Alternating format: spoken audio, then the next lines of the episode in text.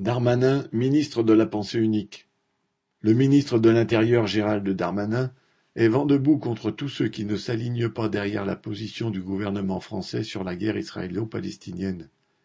Les insultes, menaces, interdictions et même arrestations pleuvent. Le 8 octobre, après l'attaque du Hamas, le quotidien israélien Haaretz titrait son éditorial, Netanyahou porte la responsabilité de cette guerre Israël-Gaza.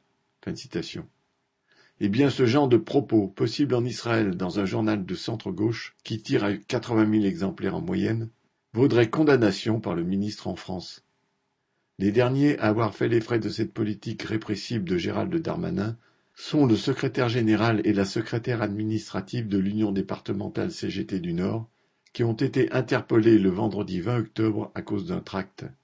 Avant eux, le NPA et la députée LFI Danielle Obono avait été accusé par le ministre de l'Intérieur d'apogée du terrorisme, entre guillemets, car il ne se rangeait pas derrière la ligne gouvernementale. Quant à ceux qui voulaient manifester leur soutien à la population palestinienne, Gérald Darmanin leur a répondu par une interdiction de manifester.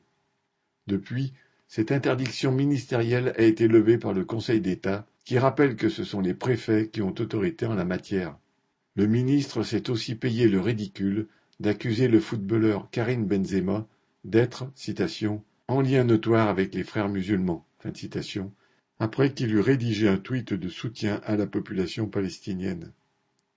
Avec ses propos menaçants, Gérald Darmanin veut se montrer à l'avant-garde de la politique de mise au pas de l'opinion publique par le gouvernement. Dans un contexte de montée des tensions, voire de préparation à la guerre, il veut étouffer toute expression et pensée discordante. Joséphine Sina